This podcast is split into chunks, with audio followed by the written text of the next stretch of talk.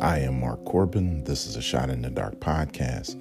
My purpose is to inspire you to be the best you. This is podcast number two hundred fifty-five. I have a quote from Patrick Overton that I want to share with you. I'll read it to you now. When you walk to the edge of all the light you have and take the first step into the darkness of the unknown, you must believe that one of two things will happen. There will be something solid for you to stand upon, or you will be taught to fly. I'll read it to you again. When you walk to the edge of all the light you have and take the first step into the darkness of the unknown, you must believe that one of two things will happen. There will be something solid for you to stand upon, or you will be taught to fly.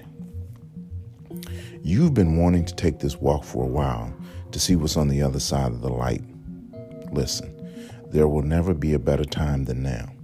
Stepping into the darkness is a tad bit frightening at first because you ain't sure what's on the other side. But here's the thing, what does it matter? What's on the other side?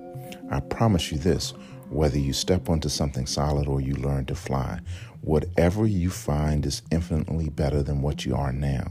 Come on, let's take a walk and let's see what's on the other side of the darkness. Let's add some scripture. Acts chapter fourteen, verses nine and ten. This man heard Paul speaking.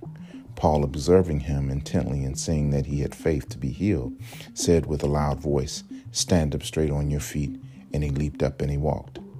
I am Mark Corbin. This is a Shot in the Dark podcast. No more comfort zones.